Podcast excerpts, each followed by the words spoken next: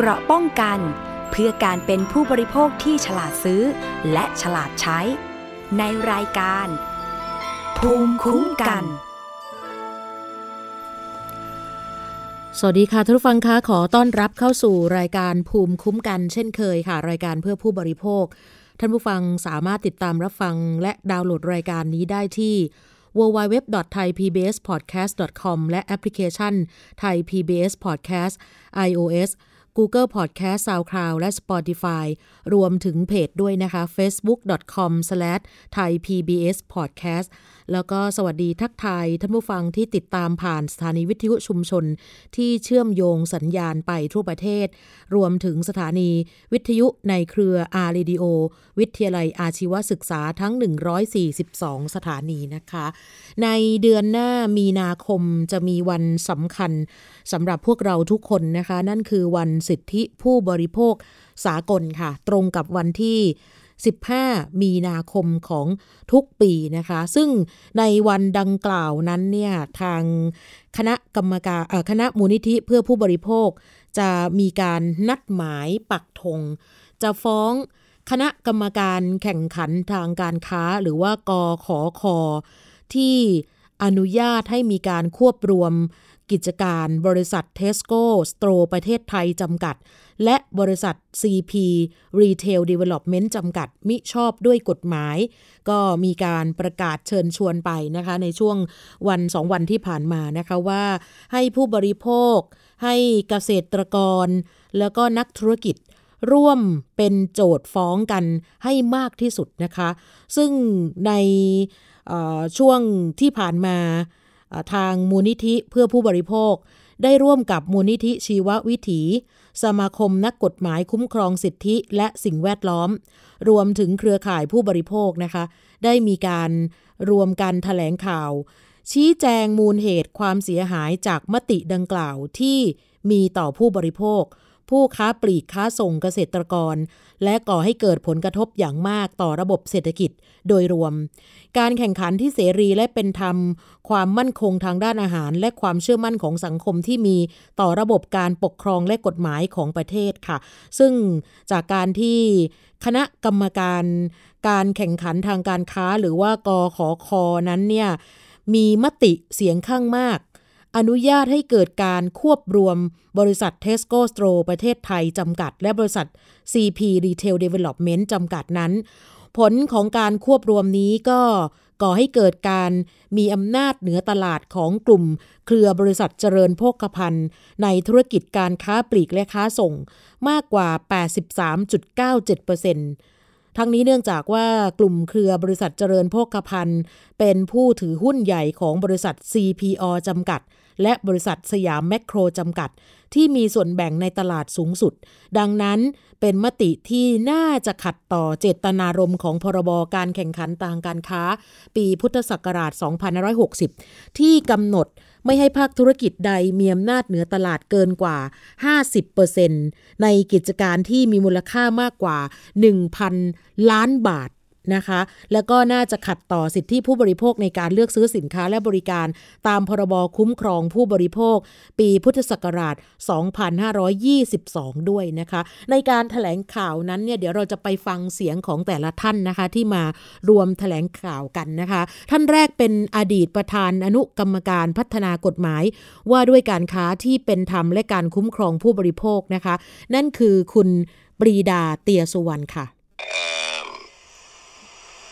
ด็นอยู่ที่ว่าผมให้ความหวังและให้ความสำคัญขนาดไหนเนี่ยคือกฎหมายพระราชบัญญัติฉบับแรกเนี่ยนะครับ ที่มีการใช้งานมา 17 ปีเนี่ยนะครับ ผลของการทำงานเนี่ยของคณะกรรมการข่งขันการค้าชุด 10 ที่ทำงานมา 17 ปีเนี่ยไม่มีผลงานเลยนะครับ คือหมายถึงว่ามันไม่ได้มีการฟ้องร้องกันถึงศาลหรือกระบวนการยุติธรรมแต่อย่างไร นะครับ ขนาดบริษัทฮอนด้าซึ่งมี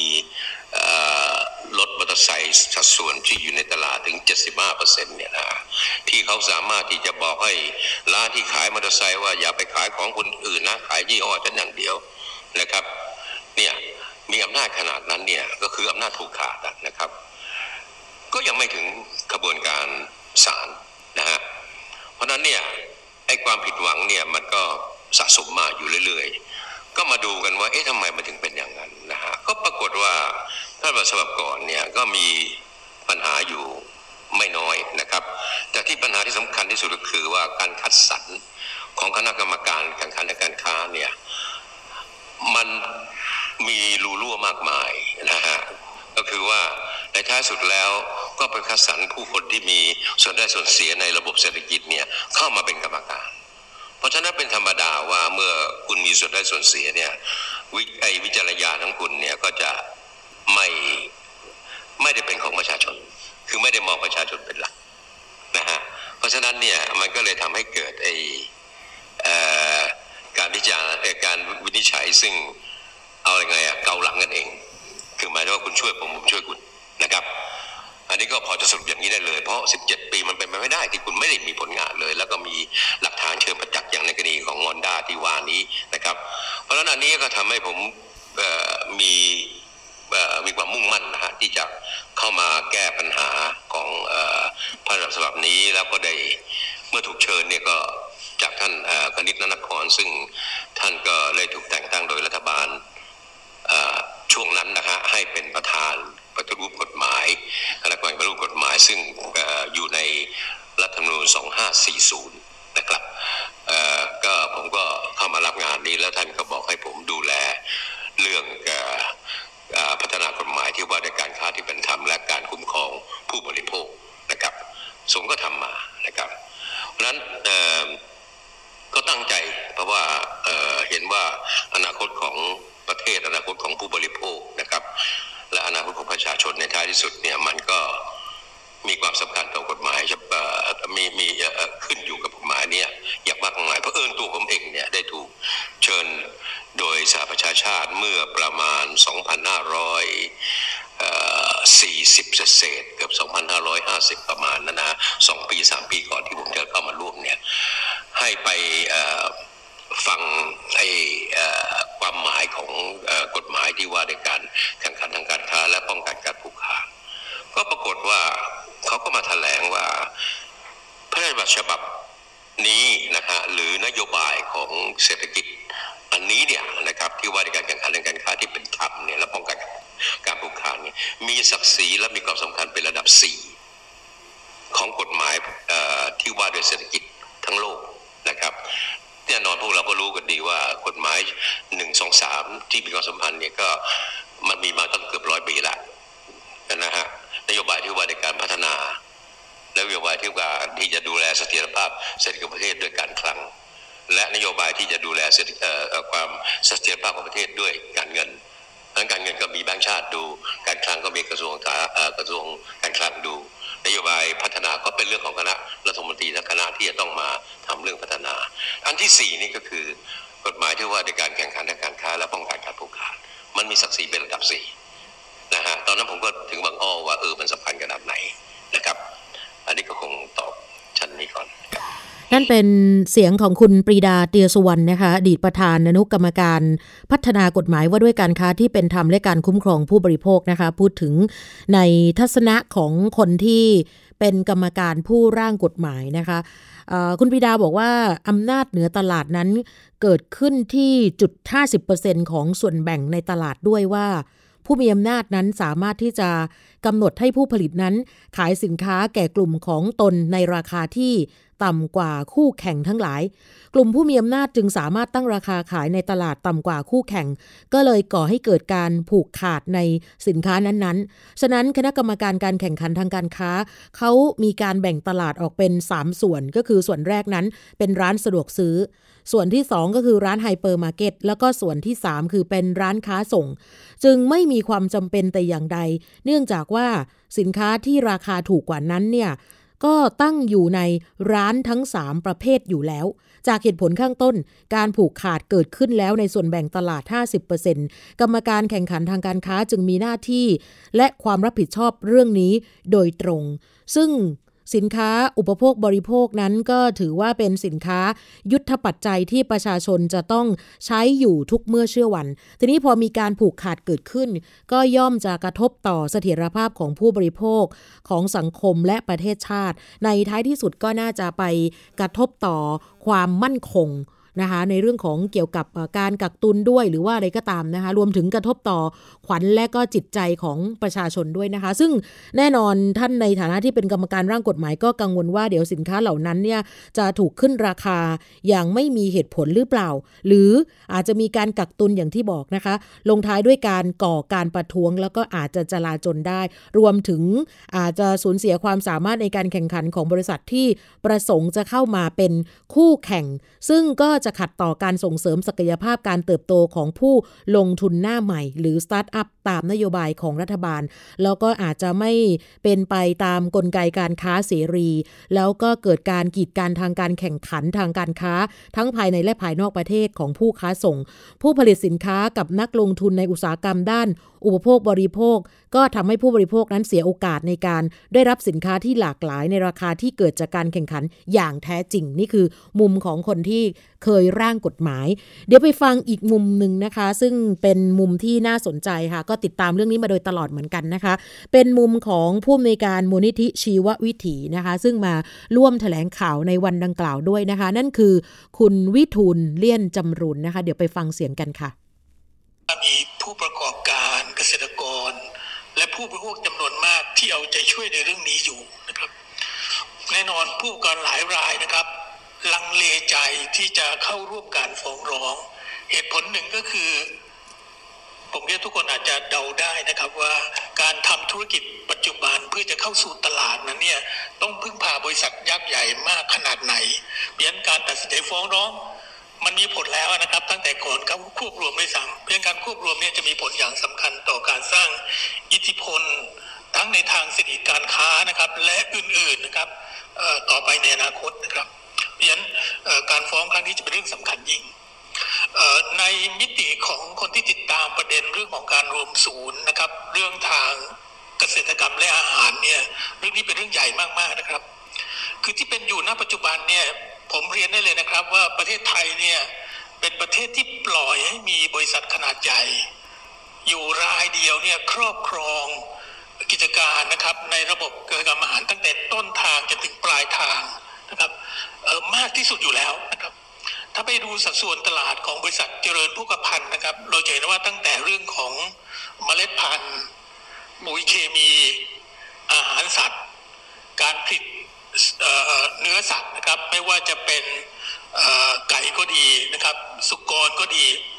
ไปจนถึงกระบวนการแปรรูปนะครับ อย่างเช่นผลิตเป็นอาหารสำเร็จรูปที่เป็นอาหารพร้อมรับประทานเนี่ยคือสัดส่วนตลาดโดยเฉลี่ยอยู่ตั้งแต่ 30-60%อยู่แล้วครับและในระบบค้าปลีกซึ่งจะชุ่มโยงกับการผลิตนะครับตั้งแต่ต้นทางเหมือนที่ว่าเนี่ยตั้งแต่ปัจจัยการผลิตไปเลยเนี่ย ในท้ายสุดแล้วเนี่ยเมื่อเราปล่อยให้ไอตัวช่องทางการตลาดที่เขาถึงบริโภคเนี่ยถูกครอบครองโดยบริษัทเดียวเนี่ยจะเป็นปัญหาใหญ่มากๆนะครับในเรื่องใหญ่ใหญ่จริง ๆ นะครับเพราะฉะนั้นการตัดสินใจฟ้องคราวนี้เนี่ยผมว่าจะเป็นเรื่องใหญ่สำหรับทั้งการพัฒนาเกษตรกรรมระบบ อาหารนะครับ และที่สำคัญที่สุดก็คือการสร้างบรรทัดฐานของการค้าการลงทุนการเข้าสู่ธุรกิจนะครับของผู้ประกอบการส่วนใหญ่ในระบบเศรษฐกิจเสรีนะครับไม่มีที่ไหนหรอกครับที่ปล่อยให้มีบริษัทยักษ์ใหญ่เนี่ยครอบครองมูลค่าตลาดมากขนาดนี้ โดยไม่เข้าไปแทรกแซงดำเนินการนะครับเพราะท้ายสุดเนี่ย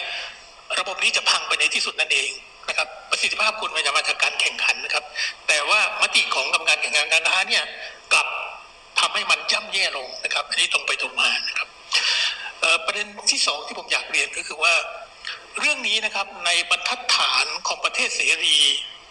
ทุนนิยมทั่วไปนี่แหละนะครับ เรื่องนี้เป็นเรื่องใหญ่แล้วก็ไม่ปล่อยเกิดการชนี้เกิดขึ้นแน่ๆนะครับ ผมยกอย่างสองกรณีนะครับ ที่บางท่านอาจจะทราบข้อมูลแล้วเป็นเบื้องต้นนะครับ ในสหภาพยุโรปนะครับมีกรณีหนึ่งนะครับ ในประเทศเยอรมนีนะครับ เมื่อบริษัทค้าปลีกนะครับของเยอรมนีนะครับชื่อบริษัทเอเดกานะครับ ซึ่งจริงๆก็ลงทุนหลายที่นะครับ ในอังกฤษเนี่ยอะไรพวกนี้ก็มีนะครับ ครอบครองสุดแบ่งตลาดค้าปลีกในเยอรมนีเนี่ย 24.9เปอร์เซ็นต์นะครับ แต่มีบริษัทไกเซอร์นะครับ ซึ่งเป็นค้าปลีกเล็กๆนะครับ ครอบครองส่วนแบ่งในเยอรมันเนี่ย 1.1เปอร์เซ็นต์นะครับเสนอขายกิจการให้กับ ให้กับเอเดกานะครับ แต่ว่ากรรมการแข่งขันทางการค้าของเยอรมนีนะครับ ปฏิเสธนะครับที่ให้มีการให้มีการควบรวมกิจการ โดยเสนอเลยนะครับว่าการควบรวมนั้นเนี่ยจะทำให้อำนาจตลาดเนี่ยของเอเดกาเนี่ยมีมากจนกระทบต่อการแข่งขัน ถ้าคุณจะควบรวมคุณต้องขายกิจการของคุณนะครับ ที่อยู่ในเมืองต่างๆนะครับ เช่นมิวนิกและหลาย ๆ จังหวัดเลยนะครับ ซึ่งมาควบรวมแล้วเนี่ยจะทำให้อิทธิพลตลาดของเขาเพิ่มขึ้นจากที่มีอยู่ อันนั้นแค่เพียง 24.9%นะครับแต่ในกรณีประเทศไทยเนี่ย ซึ่งต่างจากมติของคณะกรรมการแข่งขันทางการค้าเนี่ยเพราะว่าไม่ได้มีบังคับขายหรืออะไรมีแต่บอกเชิงพฤติกรรมอะไรแบบนี้ใช่ไหมคะ เช่นให้ไปเอาข้อมูลหรือว่าเช่นให้เอาของจาก SME ในท้องถิ่นมาขายบ้างอะไรแบบเนี้ยทำไมดูอ่อนแอจังเลย นี่ครับ เพราะฉะนั้นการจัดการเรื่องการแข่งขันทางการค้าที่มีประสิทธิภาพและเป็นที่ยอมรับเนี่ย ก็คือต้องใช้กลไกเรื่องเชิงโครงสร้างทางเศรษฐกิจเป็นสำคัญ ไม่ใช่คุณบอกว่าควบรวมได้นะคุณมีอิทธิพลเหนือตลาด เราเลยมีข้อเสนอหน่อมแนมหกข้อนะครับ ซึ่งเป็นข้อเสนอเชิงพฤติกรรมทั้งสิ้นนะครับ และบางข้อนั้นก็คือว่าอยู่ที่บริษัทจะทำหรือไม่ทำด้วยซ้ำเป็นข้อเสนอเชิงจริยธรรมทางธุรกิจ ซึ่งไม่มีใครแบ่งบังคับใช้ได้เลย และหลายข้อนั้นนี่ก็คือว่าไม่มีใครไปตรวจสอบได้เลยนะครับ อันนี้คือปัญหามากๆเป็นสิ่งที่คุณควรจะทำก็คือคุณต้องเสนอให้มีการ ถ้าหากควบรวมได้นะครับ ก็คือคุณต้องจัดการเชิงโครงสร้าง แต่ประเด็นใหญ่ที่เราอยากพูดนอกเหนือไปจากนั้นคือว่า การควบรวมคราวนี้เนี่ยได้ทำให้อำนาจเหนือตลาดนะครับ ส่วนแบ่งเนี่ยเกินไปกว่าที่เจตนารมณ์กฎหมายกำหนดด้วยซ้ำใช่ไหมครับในกรณีของร้านสะดวกซื้อเนี่ยส่วนแบ่งคุณเพิ่มไป เกือบจะครอบคลุมทั้งหมดอยู่แล้วนะครับ เกือบจะร้อยเปอร์เซ็นต์อยู่แล้วนะครับ อันนี้ควรจะผิดกฎหมายด้วยซ้ำใช่ไหมครับ อันที่สองก็คือว่าไอ้ข้อเสนอเงื่อนไขต่างของคุณเนี่ยไม่ได้แต่เรื่องเชิงโครงสร้างเลยนะครับ ผมยกกรณีการควบรวมกิจการที่ใหญ่มากๆกันหนึ่งนะครับ เมื่อสองสามปีที่แล้วก็คือการควบรวมกิจการระหว่างไบเออร์นะครับซึ่งมีสำนักงานใหญ่อยู่ที่เยอรมนี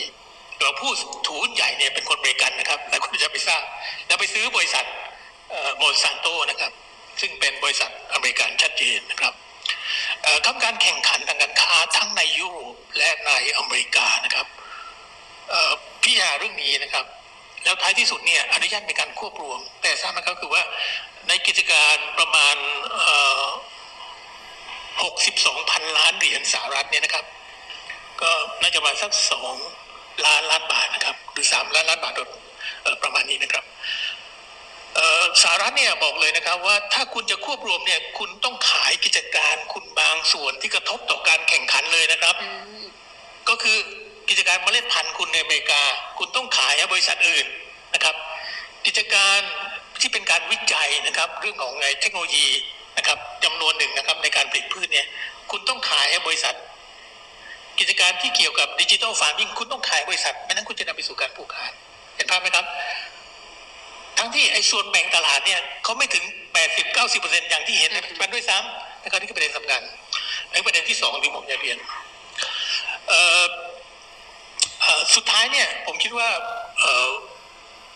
การควบรวมเกียร์กลางคราวนี้เนี่ยเป็นเรื่องใหญ่จริง ๆ นะครับ เหมือนที่ท่านปีดาได้พูดถึงเมื่อกี้นะครับนักวิชาการหลายท่านนะครับบอกเลยนะครับว่า การปล่อยให้มีการควบรวมกิจการ โดยอาศัยมติของการวัตถุของกำงานแข่งขันทางการคราวนี้เนี่ยอาจจะเรียกได้ว่าเป็นรัฐประหารทางเศรษฐกิจได้เลยนะครับ หมายความว่าถ้าในทางการเมืองนะครับ เราเห็นไอ้ตัวการผูกขาดการรวมศูนย์ใช่ไหมครับ เราเรียกได้เลยว่าระบบแบบไหนเนี่ยคือระบบที่เป็นการรัฐประหารทางการเมือง แต่ว่าการตัดสินใจคราวนี้ของกรรมการแข่งขันทางการค้าเนี่ย จะเป็นการรัฐประหารทางเศรษฐกิจ หมายความว่าเครื่องมือสำคัญที่จะทำให้ระบบเศรษฐกิจเสรีเดินหน้าไปได้ นั้นเนี่ยคานี้ถูกทำให้นะครับโดยมติของกรรมการนี่เองนะครับ ที่จะทำให้การดำเนินการในเรื่องนี้เนี่ยไม่อาจทำได้อีกต่อไปนะครับ เป็นเรื่องใหญ่ นั่นเป็นเสียงของคุณวิทูลเลี่ยนจำรูนนะคะผู้อำนการมูลนิธิชีววิถีนะคะที่ได้พูดถึงเกี่ยวกับมติการควบรวมกิจการทางการค้าครั้งนี้น่าจะมีผลกระทบต่อความมั่นคงทางอาหารของประเทศ แล้วก็ทำให้ภาคการเกษตร ผู้ผลิตอาหารก็ต้องพึ่งพา แล้วก็อยู่ภายใต้อำนาจการกำหนดชนิดของสินค้าเกษตร แล้วก็ราคาของบริษัทเดียวที่มีอำนาจเหนือตลาดมากกว่า 80%นี่ก็ถือว่าสูงมากนะคะ ซึ่งเป็นเรื่องที่หลายคนอาจจะคิดว่าไม่เป็นไรหรอกนะคะดูแล้วเนี่ยเหมือนกับว่าผู้บริโภคจะได้เปรียบด้วยซ้ำนะคะ แต่ว่าถ้าประเทศอยู่ในภาวะวิกฤต สินค้าอุปโภคบริโภคมีราคาแพง คุณวิทูลยกตัวอย่างที่ชัดเจนอย่างเช่น กล้วยหอมมีราคาใกล้เคียงกัน หรือว่าสูงกว่าในประเทศยุโรปหรืออเมริกา ทั้งที่ประชาชนมีรายได้ต่ำกว่า 5-10 เท่า การมีอำนาจเหนือตลาดหรือว่าการผูกขาดของบริษัทใดๆลักษณะใดก็ตาม ก็จะเป็นอุปสรรคในการนำพาประเทศฝ่าวิกฤตไปได้ยากลำบากแน่ ๆนะคะ ไปฟังอีกเสียงหนึ่งค่ะ คนนี้เป็นทนายความในคดีนี้นะคะ เป็นนักกฎหมายแล้วก็มีการดูแลเกี่ยวกับคดีของผู้บริโภคมาหลายต่อหลายครั้งแล้วนะคะ นั่นคือ คุณว่าที่ร้อยตรีสมชายอามีนเดี๋ยวไปฟังเสียงท่านกันนะคะ การที่คณะกรรมการมีมติในการอนุญาตให้มีการรวมกิจการได้เนี่ยางกฎหมายเนี่ยผมมองอยู่สามสามประเด็นสำคัญที่ที่น่าจะมีปัญหานะครับประเด็นแรกคือเรื่องของของจตารมของกฎหมายนะครับ ในการในในตามพรบการแข่งขันทางการพรบการค้าที่ไม่เป็นพรบแข่งขันทางการค้านะครับประเด็นที่สองเรื่องของการเอื้อประโยชน์ให้กับผู้ประกอบกิจการ ประเด็นที่สามคือเรื่องของการที่ขาดการมีส่วนร่วมในการออกมตินะครับทีนี้ถ้าเกิดจะไล่เรียงไปตั้งแต่ประเด็นเรื่องของของเจตารมของกฎหมายเนี่ยนะครับ ก็เถียงกันมากว่าคำว่าอำนาจเหนือตลาดกับการผูกขาดเนี่ย ใครต้องมาก่อนใคร เหมือนกับไก่กับไข่นะเถียงกันว่าไก่ต้องเกิดก่อนไข่หรือไข่ต้องเกิดก่อนก่อนไก่นะครับอำนาจเหนือตลาดถามว่าการที่เรามีอำนาจเหนือตลาดเนี่ย เราก็มีอำนาจในการผูกขาด ต้องมีอำนาจเหนือตลาดก่อน จึงจะมีอำนาจในการผูกขาด หรือว่ามีอำนาจในการผูกขาดก่อน ต้องมีอำนาจเหนือตลาดนะครับ ซึ่งจริงๆแล้วสองคำเนี่ยนะครับ มันเป็นสิ่งที่คู่กันนะครับ ตามพรบแข่งขันทางการค้าเนี่ยก็ได้พูดถึงคำสองคำนี้ไว้ในหมวดเดียวกัน คือหมวดที่สามนะครับเรื่องของการการผูกขาดทางการค้านะครับ พฤติการพฤติการที่เรามองว่าเป็นการผูกขาดทางการค้ามีอะไรบ้าง เอาตัวอย่างง่าย ๆนะครับ ผมยกแค่เคสเดียว ในอดีตเนี่ยเมื่อ 30 ปีกว่าเนี่ยคงเคยได้ยินเรื่องของลูกไก่ใช่ไหมฮะมันมีปัญหาเรื่องไข่ไก่ราคาตกต่ำค่อนข้างมากนะครับ ก็มีการนำลูกไก่เนี่ยจำนวนมากเนี่ยไปทิ้งทะเลนะครับ เพื่ออะไรเพื่อป้องกันปัญหาเรื่องไข่ไก่ล้นตลาดทำให้ราคามันทำให้ราคามันถูก เพราะงั้นการที่เอาลูกไก่เนี่ยไปทำลายไปฆ่าทิ้งเสีย เพื่ออะไรเพื่อให้มันมีราคาสูงขึ้นกว่าราคาตลาดโดยทั่วไปเนี่ยนี่ก็คือพฤติกรรมในการผูกขาดสินค้าบางส่วน หรือกรณีที่ท่านปีดาพูดถึงว่า ในการที่เรามีอำนาจเหนือตลาดอยู่แล้วเนี่ยนะครับ ในการที่เราจะเรียกคู่ค้ามาสบตา แล้วก็บอกว่าราคาสินค้าของผมเนี่ยต้องพิเศษหน่อยนะ ราคาต้องถูกหน่อยนะ เพื่อที่จะนำไปขายในราคาที่ต่ำกว่าของคนอื่น นี่ก็คือลักษณะของการผูกขาด หรือกรณีที่ว่าซัพพลายเออร์เนี่ยเคยนำสินค้ามาวางสินค้าไว้ในร้านโชห่วยได้ แต่ต่อมาเนี่ยปรากฏว่า ในร้านโชห่วยเดิมเนี่ยกลับมีสินค้าคล้าย ๆ กับสินค้าของซัพพลายเออร์เดิม ซึ่งตั้งขายอยู่ แต่ราคาถูกกว่า ตั้งในที่ที่เด่นกว่าเนี่ยลักษณะนี้คือการพฤติกรรมในการผูกขาดนะครับ กฎหมายเรื่องบอกว่า ถ้าผู้ใดก็ตามธุรกิจใดก็ตามถ้ามีวิธีการในการผูกขาดเนี่ยนะครับ จะต้องผู้บริโภคสามารถร้องเรียนได้นะร้องเรียนไปแล้วมีความผิดทางกฎหมายด้วยตามพรบที่ว่านี่นะครับ หรือว่าถ้าเกิดกรณีที่ว่า การรวมควบรวมกิจการแล้วมีอำนาจในตลาดจริงๆเนี่ยต้องมาดูว่าเมื่อมีอำนาจเมื่อมีอำนาจในตลาดแล้วเนี่ยนะครับ คณะกรรมการควบคุมต้องมากำกับดูแลว่าจะอนุญาตให้ได้หรือไม่ จะเกิดการผูกขาดได้หรือไม่นะครับ ประเด็นที่เรามองว่าการที่คณะกรรมการไปวินิจฉัยว่า ถึงแม้ว่าให้มีการควบรวมกิจการได้มีอำนาจในตลาดก็จริง 80%ก็จริง แต่ยังถือว่าไม่เป็นการผูกขาด แต่ก็ไปห้อยท้ายอย่างที่ท่านผู้ดำเนินการพูดถึงว่ามันเป็นการขัดกันในตรรกะเดียวกันนะครับมีอำนาจในตลาดไม่เป็นการผูกขาด แล้วก็ไม่ก่อให้เกิดความเสียหายทางเศรษฐกิจนะครับ ซึ่งเป็นตรรกะที่มันยังค่อนข้างจะขัดแย้งกัน นั่นเป็นเสียงของทางนายกสมาคมนักกฎหมายคุ้มครองสิทธิและสิ่งแวดล้อมนะคะ คุณสมชายอามิน ในฐานะที่เป็นทนายความในคดีนี้ แล้วก็มองว่าการมีมติที่ให้บริษัทมีอำนาจเหนือตลาดควบรวมได้ น่าจะขัดต่อเจตนารมณ์ของกฎหมายพรบการแข่งขันทางการค้า ปีพศ 2560 เนื่องจากว่าการตีความในครั้งนี้เนี่ยจะเป็นการสร้างบรรทัดฐาน แล้วก็การบังคับใช้กฎหมายทางเศรษฐกิจ รวมถึงการตีความทางกฎหมายที่ช่อฉนนะคะที่ตีความว่าอย่างนี้ การมีอำนาจเหนือตลาดกว่าร้อยละ 80 ไม่ถือว่าเป็นการผูกขาด นี่แหละค่ะ อาจจะนำไปสู่พฤติกรรมเรียนแบบการผูกขาดในลักษณะเดียวกัน ในธุรกิจด้านอื่น ๆ ของประเทศในอนาคตได้ แล้วสุดท้ายก็จะทำให้ธุรกิจขนาดเล็ก รวมถึงผู้บริโภคนั้น ได้รับผลกระทบในท้ายที่สุดนะคะ ไปฟังอีกท่านหนึ่งนะคะ คนนี้ก็น่าจะมีส่วนสำคัญมากนะคะในการฟ้องร้องคดีนี้นะคะ ที่จะปักธงฟ้องกันในวันที่ 15 มีนาคมนะคะ ท่านเป็นผู้อำนวยการมูลนิธิเพื่อผู้บริโภคนะคะ คุณกฎชนุดแสงแถลงนะคะ ไปฟังเสียงของคุณกฎชนุดกันค่ะในฐานะผู้บริโภคซึ่งจริง ๆ แล้วทุกคนก็คือผู้บริโภคนะคะมองว่าจากการควบรวมครั้งนี้ค่ะ จากมติครั้งนี้แล้วก็จากสิ่งที่ทุกท่านพูดมาเนี่ย มันทำให้เรารู้สึกว่าเหมือนถูกกินรวบ ประเทศไทยกำลังถูกกินรวบ ยังอยู่อยู่ในมือของ บริษัทยักษ์ใหญ่ที่มีอำนาจเหนือตลาดอยู่ ถ้าตอนนี้เนี่ยนะครับมากกว่า 80%นะคะอย่างที่หลายท่านเรียนมาเนี่ยเพราะว่าอย่าง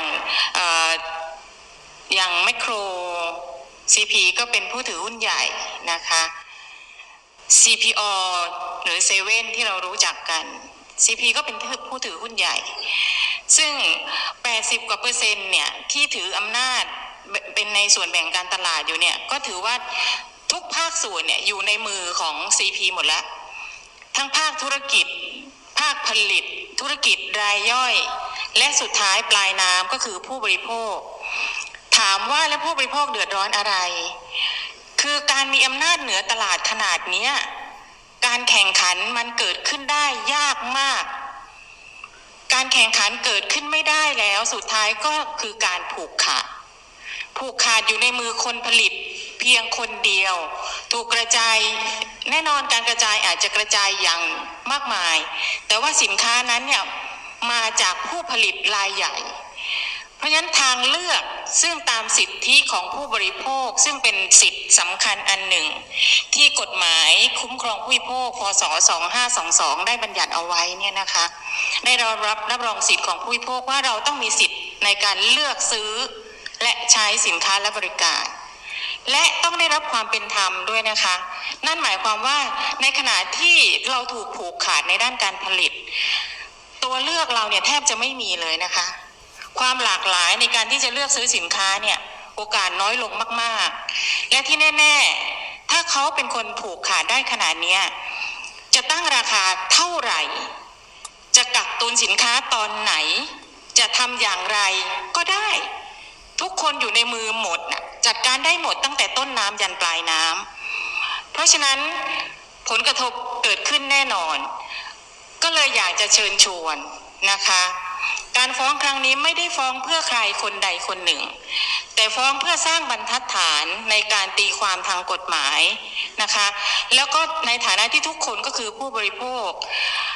รวมถึงผู้ค้ารายย่อยผู้ผลิตต่างๆ โชว์หวยเนี่ยนับรองได้รับผลกระทบชัดเจน และยิ่งท่าในช่วงวิกฤตโควิด ช่วงที่ผ่านมาจะเห็นชัดนะคะว่า ในขณะที่เราถูกควบคุมเวลาในการออกนอกบ้าน ผู้ค้าแม่ค้าทั้งหลายตลาดน้งตลาดนัดได้รับผลกระทบไปหมดหกโมงเย็นคุณต้องเข้าบ้านแล้ว ร้านค้าปิดกิจการขายไม่ได้ แต่มีใครคะที่สามารถเปิดได้ตลอด 24 ชั่วโมง แล้วมันเข้ากระเป๋าใคร แล้วมันไปที่ไหน เราห้ามการหิวหลังหกโมงเย็นไม่ได้ บางทีเราก็ซื้อตุนไม่ได้นะคะ เราก็ต้องไปบริโภค แล้วบางจังหวัดมีบางจังหวัดนะคะ ประมาณ 5 จังหวัดจากการศึกษาของคณะกรรมอนุกรรมการนะคะ มีอยู่ 5 จังหวัดที่ถือว่าไม่มีร้านค้าอื่นที่เปิด 24 ชั่วโมงเลยถ้ากับว่า CP มีอำนาจ อยู่ร้อยเปอร์เซ็นต์ผผูกขาดร้อยเปอร์เซ็นต์นะคะ เพราะฉะนั้นในในภาวะวิกฤตแบบนี้มันจะเห็นชัดว่าสุดท้ายแล้วเนี่ยมันถูกผูกขาดอยู่ที่กลุ่มเดียว เพราะฉะนั้นเราคิดว่าการฟ้องครั้งนี้จะเป็นการสร้างบรรทัดฐานนะคะ ก็เลยอยากจะเชิญชวนค่ะ ผู้บริโภคคนเล็กคนน้อย องค์กรสมาคม ภาคเกษตร ผู้ค้ารายย่อยทั้งหลายเนี่ยขอเชิญชวนรวมพลังปลาเล็กๆจัดการปลาใหญ่นะคะ ถือโอกาสเนื่องในวันสิทธิผู้บริโภคสากล 15 มีนาคมนี้นะคะ เราจะยื่นฟ้องศาลปกครอง รายละเอียดต่างๆ การนัดหมายที่จะเกิดขึ้น ขอเรียนเชิญติดตามได้ในเพจของมูลนิธิเพื่อผู้บริโภคค่ะ นี่ค่ะ เป็นการเป็นการเชิญชวนของทางผู้อำนวยการมูลนิธิเพื่อผู้บริโภคนะคะ คุณกฎชนุษแสงถแถลงนะคะ ก็เชิญชวนผู้บริโภคเกษตรกร นักธุรกิจเป็นโจทย์ร่วมฟ้องกันครั้งนี้นะคะจากการที่คณะกรรมการว่าด้วยการแข่งขันทางการค้ามีมติเสียงข้างมากอนุญาต ให้เกิดการควบรวมบริษัท Tesco Store ประเทศไทยจำกัด และบริษัท CP Retail Development จำกัดนั้น ผลของการควบรวมสรุปโดยรวมก็คือว่าก่อให้เกิดการมีอำนาจเหนือตลาดของกลุ่มเครือบริษัท เจริญเครือเจริญโภคภัณฑ์ ในธุรกิจค้าปลีกและค้าส่งมากกว่าร้อยละ 83.97 เนื่องจากว่ากลุ่มเครือบริษัทเจริญโภคภัณฑ์หรือว่า CP เป็นผู้ถือหุ้นใหญ่ของ CPO จำกัดและสยามแมคโคร ที่มีส่วนแบ่งตลาดสูงสุดนั่นเอง คุณกฎชนุษยังได้พูดถึงสถานการณ์การระบาดของโควิด -19 จะเห็นได้ว่าในในหลาย ๆ พื้นที่ที่มีการระบาดรุนแรง จะมีการปิดตลาด ปิดร้านอาหาร ตามกำหนดเวลา ประชาชนก็เลยไม่มีทางเลือก นอกจากเข้าร้านค้าส่ง คือห้างแมคโคร แทนตลาด เข้าร้านสะดวกซื้อ เมื่อร้านอาหารปิดหลังสามทุ่ม ซึ่งขณะนี้มีอย่างน้อย 5 จังหวัดนะคะ ที่มีเพียงร้านสะดวกซื้อนะคะของทาง7 e เ e ่ e อแล้วก็ Tesco Lotus เท่านั้น จึงเห็นได้ว่าจังหวัดเหล่านี้เกิดการผูกขาด100%ทำให้ผู้บริโภคไม่มีทางเลือกือกในภาวะวิกฤตนั่นเอง ก็เลยออกมาร่วมกันถแถลงข่าวเชิญชวนสำหรับผู้ที่คิด ว่าตัวเองได้รับผลกระทบจากมติของคณะกรรมการการแข่งขันทางการค้าจะเป็นสมาคมหรือว่าองค์กรทางการค้าปลีกค้าส่งนักธุรกิจ นักอุตสาหกรรมด้านอุปโภคบริโภค เกษตรกร ผู้บริโภคทั่วไป ที่เป็นผู้บริโภคร่วมเป็นโจทย์ฟ้องร้อง คณะกรรมการเสียงข้างมากต่อมติครั้งนี้ เพื่อนำมาสู่การแก้ไขแล้วก็สร้างมาตรฐานที่มีต่อการค้าเสรี แล้วก็การคุ้มครองผู้บริโภคต่อไป ในวันคุ้มครององผู้บริโภคสากล 15 มีนาคมนี้นะคะ ซึ่งถ้าย้อนไปเมื่อช่วงเเดือนธันวาคมที่ผ่านมานะคะ ทางเลขาธิการสำนักงงานคณะกรรมการการแข่งขันทางการค้า คุณสมศักดิ์เกียรติชัยลักษณ์ได้เปิดเผย ผลคำวินิจฉัยฉบับเต็มของคณะกรรมการการแข่งขันทางการค้ากรณีการขออนุญาตรวมธุรกิจ ระหว่างบริษัท CP Retail Development จำกัด และบริษัท Tesco Store ประเทศไทยจำกัด มีมติออกมาเป็น 4 ต่อ 3 เสียง ในการพิจารณาให้ควบรวม ซึ่งทางคณะกรรมการการแข่งขันทางการค้า นะคะมีการรวมธุรกิจดังกล่าวก็ส่งผลให้ผู้ประกอบธุรกิจที่ขออนุญาตรวมธุรกิจนั้น ซึ่งเป็นผู้ประกอบธุรกิจที่มีอำนาจเหนือตลาดในตลาดร้านค้าปลีกสมัยใหม่ สินค้าอุปโภคบริโภค ประเภทร้านค้าปลีกขนาดเล็ก จะมีอำนาจ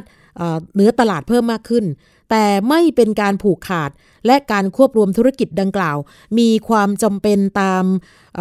ควรแก่ทางธุรกิจ และก่อให้เกิดประโยชน์ต่อการส่งเสริมการประกอบธุรกิจเพิ่มมากขึ้น แล้วอาจจะส่งผลให้เกิดการแข่งขันลดลงอย่างมีนัยยะสำคัญ แต่ไม่ก่อให้เกิดความเสียหายต่อเศรษฐกิจอย่างร้ายแรง รวมทั้งไม่ส่งผลกระทบต่อประโยชน์สำคัญ อันควรมีควรได้ของผู้บริโภคส่วนรวม นี่คือเป็นการได้ถแถลงนะคะเปิดเผยผลคำวินิจฉัยฉบับเต็มของคณะกรรมการการแข่งขันทางการค้า เมื่อวันที่ 18 ธันวาคม 2563 คณะกรรมการมิมติ 4 ต่อ 3 เสียง เพราะฉะนั้นการฟ้องร้องของผู้บริโภคครั้งนี้ก็จะฟ้องมติเสียงข้างมากนะคะ ซึ่งกรณีที่ทาง CPO มีการแจ้งตลาดหลักทรัพย์ว่าผลการควบรวมเสร็จสมบูรณ์แล้วนั้น ก็น่าจะหมายความว่าสามารถปฏิบัติตาม 7 เงื่อนไข คือจะไม่มีการอุทธรณ์คำสั่งตามที่มีการกำหนดระยะเวลาไว้ว่าอุทธรณ์60 วันนะคะ ส่วนเมื่อสักครู่ที่เราเปิดเสียงให้ฟังก็คือ กรณีที่ทางผู้บริโภคโดยมูลนิธิเพื่อผู้บริโภคที่จะเป็นเจ้าภาพหลัก ในการฟ้องร้องคณะกรรมการแข่งขันทางการค้านี่นะคะ ที่จะไปฟ้องศาลปกครองในวันที่ 15 มีนาคมนั้นเนี่ยถ้าฟังในมุมของทางท่านเลขาที่การ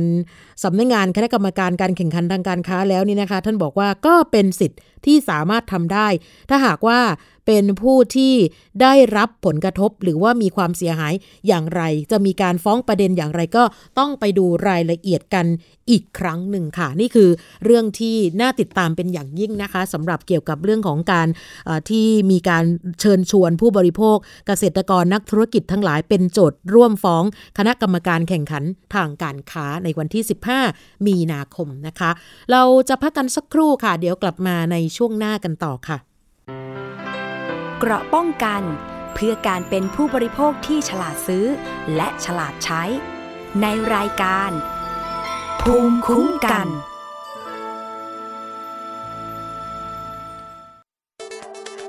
อัปเดตสถานการณ์รอบโลก ประเทศจีนนี่เราทราบกันดีนะคะว่าเป็นประเทศที่จะมีปัญหาเรื่องความสมดุลของประชากร คนที่ได้รับความสนใจจากวิกฤตในครั้งนี้ก็คือนายกรัฐมนตรีนิวซีแลนด์ เรื่องราวสีสันจากต่างแดน ก็มีช่อง YouTube เป็นของตัวเองใช้ชื่อว่าครัวคุณยาย รายชื่อของคุณหมอพยาบาล แล้วก็นักวิทยาศาสตร์จำนวนไม่น้อยอยู่ในรายชื่อผู้ทรงอิทธิพลนะ รัฐบาลของไต้หวันเนี่ยกำลังพิจารณา เพื่อเปิดการท่องเที่ยวครั้งใหม่ หน้าต่างโลก โดยทีมข่าวต่างประเทศไทย PBS ทุกวันจันทร์ถึงศุกร์ 12 นาฬิกา ทางไทย PBS Radio อยู่ที่ไหนก็ติดตามเราได้ทุกที่ ผ่านช่องทางออนไลน์ จากไทย PBS Digital Radio ทั้ง Facebook Twitter Instagram และ YouTube Search คำว่าไทย PBS Radio แล้วกดไลค์หรือ Subscribe แล้วค่อยแชร์ กับคอนเทนต์ดีๆ ที่ไม่อยากให้คุณพลาดอ้อเรามีให้คุณฟังผ่านพอดแคสต์แล้วนะ มากกว่าด้วยเวลาข่าวที่มากขึ้น จะพัดพาเอาฝุ่นออกไปได้ครับ มากกว่าให้คุณทันในทุกสถานการณ์ ตามที่กฎหมายดังกล่าวกำหนดเอาไว้ มากกว่ากับเนื้อหาเที่ยงตรงรอบด้านนำมาใช้ในคดีเมาแล้วขับ มากกว่าในทุกทางออกของสังคม ป้องกันไม่ให้ปัญหาเกิดขึ้น มากกว่ากับข่าวรอบวันในทุกมิติ เครนก่อสร้างเกิดอุบัติเหตุขึ้น มากกว่าด้วยการวิเคราะห์ที่ตรงจุด ความพยายามของภาครัฐที่จะแก้ปัญหา และมากกว่ากับทีมข่าวมืออาชีพ ข่าวไทย PBS ให้คุณได้มากกว่า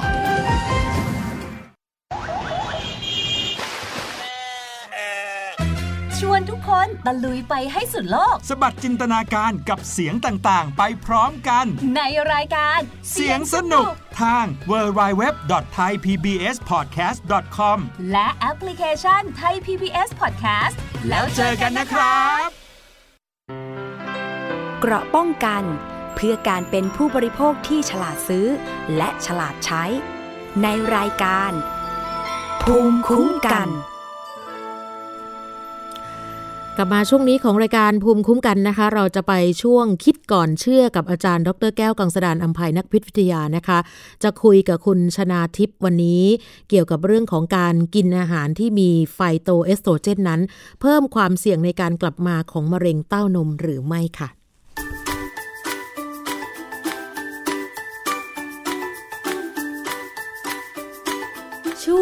คิดก่อนเชื่อ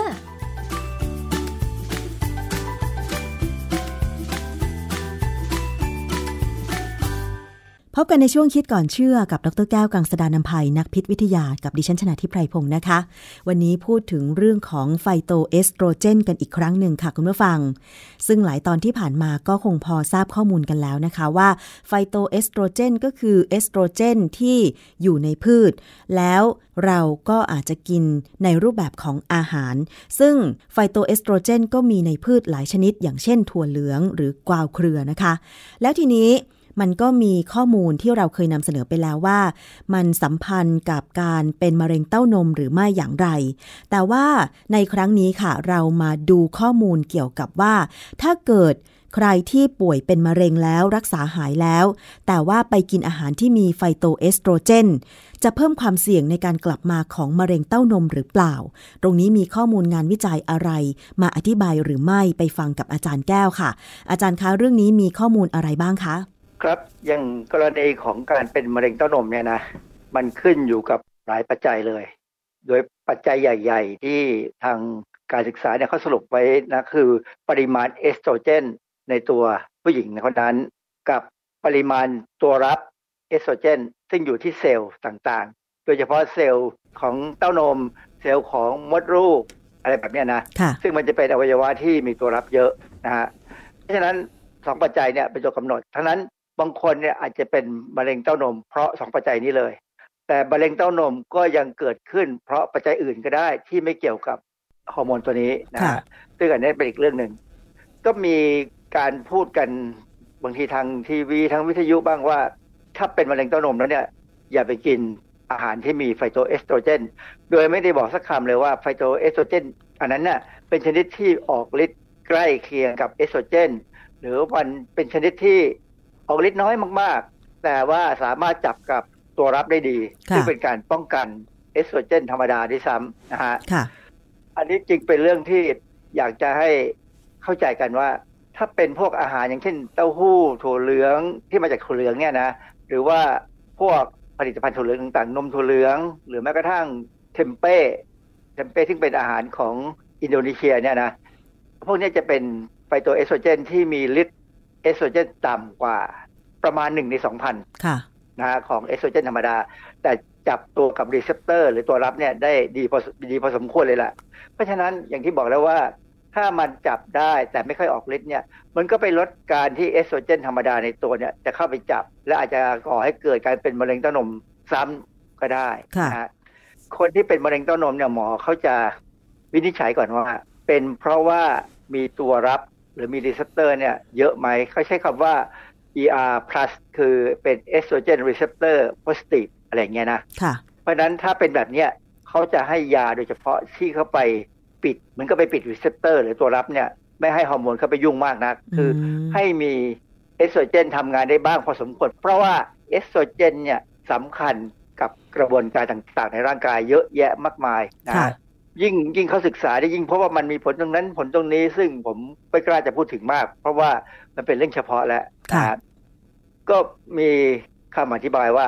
ไฟโตเอสโตรเจน อย่างเช่นในถั่วเหลืองเนี่ย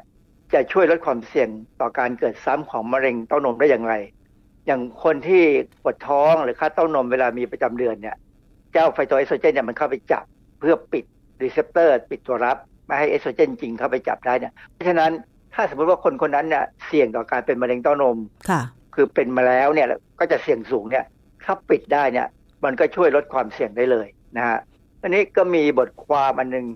เป็นบทความเรื่อง adolescent and adult soy food intake and breast cancer risk result from the Shanghai Women Health Study พูดง่ายๆคือเขาศึกษาในวัยรุ่นวัยเจริญพันธุ์อะไรเนี้ยของคนจีนนะผู้หญิงเนี่ย ที่กินผลิตภัณฑ์ถั่วเหลือง แล้วก็ดูซิความเสี่ยงของการเป็นมะเร็งเต้านมเนี่ยเป็นยังไง ผู้หญิงพวกนี้อยู่ในเมืองเซี่ยงไฮ้นะฮะตีพิมพ์ในวารสาร American Journal of Clinical Nutrition ปี 2009 อันนี้เป็นการศึกษานาน 7 ปี ในผู้หญิง 73,223 คน อันนี้เป็นการศึกษาในคนแล้วซึ่งผลออกมาเนี่ยมันคือของจริงนะค่ะคนพวกนี้จะบริโภคถั่วเหลืองเป็นประจำ ก็พบว่าความเสี่ยงในการเกิดมะเร็งเต้านมก่อนหมดประจำเดือนเนี่ย คนพวกนี้ความเสี่ยงลดลง 59%เมื่อเทียบกับคนที่กินถั่วเหลืองนิดหน่อย กินไม่มากนะฮะเขาเขาพยายามจัดกลุ่มคนเนี่ยว่า คนที่เอามาศึกษากับว่ากินถั่วเหลือง กับคนที่เอามาศึกษาที่ไม่ได้กินถั่วเหลืองเนี่ยจะต้องมีอะไรทุกอย่างเนี่ยคล้ายกันมาก เพื่อตัดปัญหาของปัจจัยบางอย่างที่อธิบายไม่ได้เนี่ยออกไปนะฮะก็สรุปว่าคนที่กำลังมีประจำเดือนเนี่ยนะยังมีประจำเดือนได้เนี่ย ถ้ากินถั่วเหลืองเป็นประจำเนี่ยจะลดลงได้ 59เปอร์เซ็นต์ค่ะ หมายถึงความเสี่ยงในการเป็นมะเร็งเต้านมนะคะอาจารย์ ใช่ฮะทีนี้พอเข้าไปมองดูปัจจัยว่า ถ้าผู้หญิงคนนั้นกินถั่วเหลืองตั้งแต่วัยรุ่นเลยเนี่ยเขาก็พบว่าความเสี่ยงก็ลดลงไปถึง 43เปอร์เซ็นต์คือคือมัน 43 50 กว่าอะไรเงี้ยมันก็ตัวเลขมันก็เป็นไปตามความจริงนะ ใกล้กันพอสมควรแหละนะฮะ เพราะฉะนั้นแค่ 2 ประเด็นที่เขาศึกษาเนี่ยก็เห็นว่า ถั่วเหลืองเนี่ยมันช่วยลดความเสี่ยงของการเป็นมะเร็งเต้านมได้การวิจัยนั้นตีพิมพ์ไปแล้ว ต่อมาอีก7ปีเนี่ยนักวิจัยกลุ่มเดียวกันเขาก็ตีพิมพ์บทความอีกเรื่องหนึ่ง ชื่อ The Association of Soy Food Consumption with the Risk of Subtype of Breast Cancer Defined by Hormone Receptor and HER2 Status อันนี้อย่างที่ผมบอกเลยว่า ผู้หญิงบางคนเนี่ยเป็นมะเร็งเต้านม เพราะเขามี receptor หรือมีตัวรับเอสโตรเจนสูงค่ะนะเขาก็ เอามาศึกษาต่อ ในวารสาร International Journal of Cancer ปี 2016 ซึ่งจริงๆแล้วเนี่ยเขารวมผลงานการศึกษาสองครั้งเนี่ย มันเป็นการศึกษาที่ติดต่อกันนาน 13 ปีค่ะนะฮะถึงการกินถั่วเหลืองต่อการลดความเสี่ยงของมะเร็งเต้านมเอ่อในคนที่เป็น estrogen receptor positive โดยเทียบกับคนที่เป็น estrogen receptor negative คือเทียบระหว่างคนที่มีมีตัวรับเยอะกับมีตัวรับปกติไม่มาก คือคำว่า negative เนี่ยมันไม่ได้หมายความว่าไม่มีนะอือฮึมันต้องมีทุกคนต้องมี receptor ค่ะนะฮะแต่ว่าเป็น receptor ที่ไม่ได้แสดงผลว่าทำให้เพิ่มความเสี่ยง อย่างผู้ชายเราเนี่ยก็มี receptor นะฮะแม้กระทั่งเต้านม ดังนั้นจึงพบว่าผู้ชายบางคนเนี่ยเป็นมะเร็งเต้านมได้เหมือนกันอ๋อเพราะฉะนั้นต้องเข้าใจก่อนว่าเอสโตรเจนเนี่ยมีทั้งผู้หญิงผู้ชาย receptor ก็มีทั้งผู้หญิงผู้ชายแต่บางคนพันธุกรรม เป็นตัวกำหนดให้มี receptor มาก receptor มาก เอสโตรเจนมันก็จับมากพอเอสโตรเจนไปจับได้เยอะเนี่ยก็ออกฤทธิ์ของความเป็นเอสโตรเจนเนี่ยสูง แล้วส่งผลให้เอ่อเป็นมะเร็งเลยใช่ไหมคะอาจารย์ เออไม่เป็นไม่ใช่ไปเป็นเลย คือมันเป็นความเสี่ยงนะอย่างที่ผมบอกแล้วว่า เวลาเราสมมติผู้หญิงเนี่ยมีประจำเดือนหน้าอกจะขยาย แต่การขยายเนี่ยเป็นการขยายเพื่อเตรียมพร้อมจะมีน้ำนม ถ้ามีมีลูกค่ะแต่ถ้าไม่มีลูก หน้าอกจะค่อยๆกลับสภาพเดิม คือเอสโตรเจนจะหลุดออกมาค่ะนะฮะแต่คราวนี้บางครั้งเนี่ยที่ฮอร์โมนไปจับกับ receptor หรือตัวรับแล้วเนี่ยมันมันเกิดความผิดพลาดทำให้เซลล์เนี่ยมันเริ่มแบ่งเซลล์ แล้วก็แต่การแบ่งเซลล์เนี่ยไม่ได้แบ่งเซลล์ต่อมน้ำนมเพื่อไปสร้างน้ำนม แต่เป็นการแบ่งเซลล์ที่ไม่รู้จะแบ่งไปทำไม ก็เลยกลายเป็นการแบ่งเซลล์ที่ผิดปกติ ก็เลยกลายเป็นมะเร็งได้ค่ะประมาณนั้น อันนี้เป็นสมมติฐานนะที่เขาว่า คนบางคนเนี่ย estrogen receptor สูงเนี่ยก็เลยเสี่ยงต่อการเป็นมะเร็งเต้านมอืมแล้วก็อย่างทั่วไปเนี่ยคนที่เสี่ยงพวกนี้คือผู้หญิงโสดอืมเพราะผู้หญิงโสดเนี่ยระบบฮอร์โมนมันไม่เคยจบค่ะนะไม่เคยจบที่ว่ามีน้ำนมออกมา มีตัวอ่อนไปฝังตัว เพราะฉะนั้นมดลูกก็พยายามพร้อมแล้วอะพลาด พร้อมแล้วพลาดอยู่นั่นน่ะนะหรือบางกรณีผู้หญิงที่แท้งหลายครั้งก็เสี่ยงค่ะนะฮะผลการศึกษาที่เขาทำ 13 ปีเนี่ยเขาบอกว่าการกินถั่วเหลืองเนี่ย ลดความเสี่ยงในการเป็นมะเร็งเต้านมถึง 22เปอร์เซ็นเมื่อเทียบระหว่างคนที่บริโภคถั่วเหลืองเยอะๆ กับคนที่บริโภคน้อยๆนะในผู้หญิงที่อายุมากๆหน่อยอะลดได้ 22เปอร์เซ็นเพราะฉะนั้นอันนี้มันก็ดูชัดๆอะคนทางเอเชียเราเป็นมะเร็งเต้านมต่ำกว่าคนทางยุโรปอืมคนยุโรปเนี่ยกินถั่วเหลืองไม่มากหรอกนะ ยกเว้นคนที่เขาหันมากินมังสวิรัตเท่านั้นเองนะค่ะส่วนคนเราทางเอเชียผู้หญิงเอเชียแล้วก็ทั้งผู้ชายเนี่ย เราก็กินถั่วเหลือง บางครั้งก็กินเป็นหลายครั้งต่อสัปดาห์ด้วยซ้ำเพราะมันมันเป็นอาหารที่ก็อร่อยดีอะนะค่ะบอกว่าถั่วเหลืองเนี่ยก็อร่อยนะฮะโดยเฉพาะถ้าเป็นเต้าหู้ยี้เนี่ยผมก็ชอบกินกับข้าวต้มใช่ไหมแต่ว่ากลิ่นของกลิ่นของเต้าหู้ยี้ค่อนข้างแรงหลายคนอาจจะไม่ชอบตรงนี้หรือเปล่าอาจารย์ก็อาจจะเป็นไปได้เหมือนกัน แต่ว่าเต้าหู้ยี้ถ้าเป็นสีแดงเนี่ย สีแดงเราก็เอาไปทำหมูแดงอ่าฮะ คือหมูแดงที่ปัจจุบันเนี่ยผมค่อนข้างจะเสียดายนะว่าเขาไม่ได้ใช้สีแดงจากเต้าหู้ยี้สีแดงเขาไปใช้สีแดงที่เป็นสีสังเคราะห์อืมมันเลยไม่หอมค่ะ คือถ้าเป็นหมูแดงแบบโบราณเนี่ยนะกลิ่นจะหอมมากซึ่งมันมาจากนี่แหละ มันมาจากถั่วเหลืองเราเรียกว่าอังกัดมันมาจากถั่วเหลืองที่มันหมักกับราค่ะนะราจะทำให้เป็นเต้าหู้ยี้แต่ว่าถ้าเป็นเต้ายุเป็นถั่วสายพันธุ์ของราที่ทำให้เกิดสีแดงเนี่ย มันก็จะเป็นเต้าหู้ยี้สีแดง ซึ่งจริงๆอร่อยกว่าสีเหลืองนะอืมแล้วหอมกว่าค่ะ เพราะฉะนั้นเขาก็ไปเอาสีแดงเนี่ยมาทำเป็นเป็นหมูแดง ซึ่งอร่อยแล้วหอมแต่เดี๋ยวนี้หาหากินยากมาก เพราะมันมันอาจจะค่อนข้างจะแพงด้วยแหละค่ะนฮทีนี้ผลอีกอันหนึ่งของงานวิจัยเขาบอกว่า ความเสี่ยงต่อการเป็นมะเร็งเต้านม ในคนที่เป็นตัวรับ positive เนี่ยนะลดลง 28%ในสตรีวัยหมดประจำเดือน เมื่อกี้เขาพูดว่าในคนที่ยังมีประจำเดือนอยู่เนี่ยหรือว่าเป็นผู้ใหญ่แล้วเนี่ยก็ลดลง 22%แต่ถ้าหมดประจำเดือนไปแล้วเนี่ยจะลดลงได้ถึง 28%เพราะฉะนั้นการกินผลิตภัณฑ์ถั่วเหลืองเนี่ยมันก็มีผลต่อเนื่องนะฮะส่วนในผู้หญิงที่เป็นเขาเรียกว่าเป็นตัวรับฮอร์โมน negative คือไม่มีไม่ไม่มีผลนะครับคือ negative นี่หมายความว่ามีมีปกติเนี่ยแล้วไม่มีผลกับการที่ฮอร์โมนจะออกมากหรือน้อยอะไรเนี่ยลดลงได้ถึง 54%ในผู้หญิงที่หมดประจำเดือน นะฮะค่ะโดยสรุปแล้วเนี่ย เราพูดเลยว่าการกินผลิตภัณฑ์ถั่วเหลืองเนี่ยมันลดความเสี่ยงเกี่ยวกับมะเร็งเต้านม อันนี้คือในคนที่ยังไม่เป็น แต่ว่าในคนที่เป็นเนี่ยก็อย่างที่บอกแล้วว่า มันควรจะลดลงไปได้มากกว่านั้นอีก เพราะว่าถ้าคนที่เป็นมะเร็งเต้านมส่วนใหญ่นะหมอเขาจะแนะนำเลยว่าต้องเปลี่ยนพฤติกรรมค่ะความเป็นอยู่ พฤติกรรมการกิน จะต้องระวังตัวขึ้นค่ะนะฮะแล้วยิ่งถ้ามากินถั่วเหลืองด้วยเนี่ย มันก็ช่วยจัดการลด ความเสี่ยงจากเอสโตรเจนที่คนที่เป็นมะเร็งเต้านมบางคนยังมีประจำเดือนอยู่อะไรอย่างเงี้ยนะค่ะ หรือบางคนเนี่ยพอหมดประจำเดือนไปแล้วเนี่ย นึกว่าหมดหมดประจำเดือนไปแล้วเอสโตรเจนจะต่ำความจริงไม่ใช่นะ ถ้าคนคนนั้นหมดประจำเดือนแล้วเป็นคนอ้วนหน่อยเขาเรียกว่าเนื้อเยื่อของไขมันเนี่ย มันสามารถจะมีเอนไซม์บางตัว ไปเปลี่ยนฮอร์โมนเทสโทสเตอโรนในผู้หญิงให้กลายเป็นเอสโตรเจนได้อืมและเปลี่ยนโดยแบบไม่มีการควบคุม ค่ะ ไม่มีการควบคุมเนี่ยหมายความว่าปริมาณอาจจะสูงกว่าตอนเป็นสาวๆด้วยซ้ำอืมนะซึ่งอันนี้ดูได้เลยคนผู้หญิงบางคนเนี่ยพอหมดประจำเดือนแล้วเนี่ยอิ่มเอิบเพราะอ้วนด้วยอ้วนอ้วนด้วยนะแล้วมันอิ่มเอิบเพราะว่าฮอร์โมนมันช่วยทำให้ผิวพรรณนี่ดูดีขึ้นอืมคือช่วงที่ผู้หญิงมีประจำเดือนเนี่ยกำลังมีประจำเดือนเนี่ยจะมีน้ำมีนวลนะค่ะ และโดยเฉพาะถ้าท้องด้วยนะเอสโตรเจนจะสูงขึ้นเป็นประมาณสักเขาบอกว่าผู้หญิงท้องเนี่ยบางครั้งเนี่ยเอสโตรเจนสูงกว่าปกติจะถึง 400 เท่า โอ้ ค่ะ ซึ่งมากเลยอันนี้มากมากนะเพราะฉะนั้นตอนนั้นผู้หญิงจะเต่งตึงอิ่มเอิบมากนะเพราะฉะนั้นอันนี้เป็นเรื่องที่น่ากังวลพอสมควรว่าถ้าหมดประจำเดือนแล้ว ยังไม่เปลี่ยนพฤติกรรมการบริโภคอาหารนี่คือไปพยายาม คือกินอาหารแบบเต็มที่ไปกินเนื้อสัตว์มากกินอะไรมากเนี่ย ก็จะเสี่ยงต่อการเป็นมะเร็งเต้านม และถ้าเคยเป็นมาแล้วก็จะเสี่ยงต่อการเป็นซ้ำค่ะนะฮะคือคือบางครั้งเนี่ยมีคนพูดบอกว่า ในงานมีงานวิจัยบางชิ้นที่บอกว่าไฟโตเอสโตรเจนเนี่ย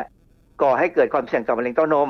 เพราะว่าเขาศึกษาในสัตว์ทดลองค่ะแต่ส่วนใหญ่ในการศึกษาในสัตว์ทดลองเนี่ยเขาจะใช้สัตว์ทดลองที่เขามีการปลูกถ่ายเนื้องอกจากมะเร็งเต้านมลงไปด้วย พอปลูกถ่ายลงไปแล้ว ให้มันกินพวกถั่วเหลืองเข้าไปเนี่ย ปรากฏว่าเนื้องอกนั้นแบ่งตัวได้ดีกว่า ในสัตว์ที่ไม่ได้กินถั่วเหลืองนะฮะค่ะอันนี้มันเป็นผลการศึกษาที่เขาต้องทำอย่างนั้น คือ โอกาสที่จะทำให้สัตว์ทดลองเป็นมะเร็งเต้านมเนี่ยบางทีมันก็เกิดไม่ได้ มันสัตว์ทดลองเราใช้ทีไม่ถึงร้อยตัวบางทีอาจจะร้อยสองร้อยตัว แต่คนเนี่ยมีเป็นพันล้านคนเนี่ยเพราะฉะนั้นก็ต้องทำให้เกิดผลชัดๆว่าสัตว์ต้องเป็นมะเร็งเต้านมค่ะ แล้วถั่วเหลืองมันกลายไปส่งเสริมกลายเป็นมะเร็งเต้านม ซึ่งอันนั้นเป็นอีกแบบหนึ่งซึ่งผลนี้จะเอามาเทียบกับสภาพจริง ๆ ของคนที่ไม่ได้มีการปลูกถ่ายมะเร็งเต้านมไม่ได้อืนะฮะมค่ะแต่คลิปพวกเนี้ยดังนั้นเนี่ยคลิปที่อยู่ใน YouTube ทั้งหมดเนี่ย เขาจะบอกเลยว่า การศึกษาผลทางระบาดวิทยาเนี่ย ในคนทั่วๆไปเนี่ย สรุปว่าการกินผลิตภัณฑ์ถั่วเหลืองนั้น ไม่ได้เพิ่มความเสี่ยงต่อการเป็นมะเร็งเต้านม หรือการกลับมาของมะเร็งเต้านมค่ะ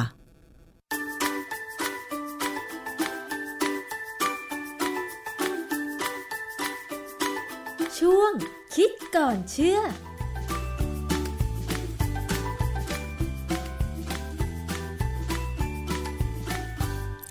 ช่วงคิดก่อนเชื่อกับอาจารย์ดรแก้วนะคะ ฟังจบไปเรียบร้อยค่ะ วันนี้มาปิดท้ายกับกรณีที่สภาผู้บริโภคฮ่องกงเตือนนะคะ ว่าผู้บริโภคทั้งหลาย ไม่ควรบริโภคอาหารที่ทอดด้วยหม้อทอด ไร้น้ำมันบ่อยเกินไป แม้ว่าจะไม่ได้ใช้น้ำมันในการทอดก็ตาม แต่ว่า ล่าสุดนั้นเนี่ยค่ะที่ฮ่องกงเขามีการทดสอบในห้องปฏิบัติการ กับหม้อทอดไร้น้ำมัน 12 รุ่น พบว่าการทอดด้วยอุปกรณ์ ชนิดนี้ยังคงทำให้เกิดสารก่อมะเร็ง ชื่อว่าอะคริลามายที่สำคัญคือ พบว่าเฟรนฟรายจากหม้อทอดหลายรุ่น มีตัวอะคริลามายในปริมาณเกิน 500 ไมโครกรัมต่อกิโลกรัม แล้วก็ยังพบด้วยว่า มีหม้อทอด 3 รุ่นนะคะ มีความเสี่ยงที่จะเกิดการช็อตได้ง่ายง่ายด้วยนะคะ 3 รุ่นนี้อาจจะมีคนซื้อมาจากต่างประเทศหรือว่ามี คนซื้อมาฝากหรือนี้ก็ตามนะคะ ลองติดตามดูนะคะว่าเป็นยี่ห้ออะไรบ้าง ก็เป็นเรื่องที่ออกมาเตือนกันนะคะ ปิดท้ายนิดเดียวค่ะ การซื้อของออนไลน์ ปัจจุบันนี้หลายคนก็ยังคงซื้อกันอยู่เสมอนะคะ แต่ว่าบางท่านบอกว่าเป็นการให้อีกช่องทางหนึ่งของการซื้อขายที่สะดวกสบาย แต่ว่าบางคนนั้นโดนมิจฉาชีพมาหลอกมาโกง แล้วก็หาช่องทางการทำความผิด แอบอ้างตัวเป็นพ่อค้าแม่ค้าออนไลน์เพื่อหลอกเอาเงินจากลูกค้า หลังจากได้เงินไปแล้วก็จะบล็อกแล้วก็ขาดการติดต่อไปเลย อย่าลืมนะคะตำรวจแจ้งเตือนมาอีกรอบหนึ่งว่า ถ้าใครเจอแบบนี้นะคะ ทางกองปราบอยากแนะนำว่าเตรียมเอกสารให้พร้อมเพื่อประกอบการแจ้งความด้วยค่ะ มีภาพมีโปรไฟล์ของพ่อค้าแม่ค้า ก็ก๊อปปี้ไว้นะคะ โพสต์ที่เขาประกาศขายสินค้าด้วยค่ะ หรือว่าการแชทข้อความการพูดคุยระหว่างกัน ระหว่างผู้ซื้อและผู้ขาย รวมถึงบัญชีธนาคารที่คุณโอนเงินไปด้วยนะคะ พร้อมกับสลิปการโอนเงินชำระค่าสินค้า เอกสาร ทุกอย่างสำคัญมากต้องเก็บเอาไว้นะคะ เตรียมเสร็จเรียบร้อยแล้วก็หลังจากโดนโกงก็ไปแจ้งความดำเนินคดีกับมิจฉาชีพที่หลอกขายสินค้าได้นะคะ อย่าลืมนะ ต้องบอกตำรวจด้วยว่า ขอเอาเรื่องให้ถึงที่สุดค่ะ เพราะว่าพวกนี้เนี่ยจะมีกลโกงมีกลเม็ดเด็ดพลายเยอะมากที่จะหลอกลวงผู้บริโภคในแต่ละวันกันเนี่ยสูญเสียเงินเป็นจำนวนมากค่ะ หมดเวลาแล้วนะคะสำหรับวันนี้ในรายการของเราค่ะ กลับมาเจอกันใหม่ในโอกาสหน้าสวัสดีค่ะ ติดตามรายการได้ที่ www.thaipbspodcast.com แอปพลิเคชัน Thai PBS Podcast หรือฟังผ่านแอปพลิเคชัน Podcast ของ iOS Google Podcast Android Podbean SoundCloud และ Spotify ติดตามความเคลื่อนไหวของรายการและแสดงความคิดเห็น โดยกดถูกใจที่ facebook.com/thaipbspodcast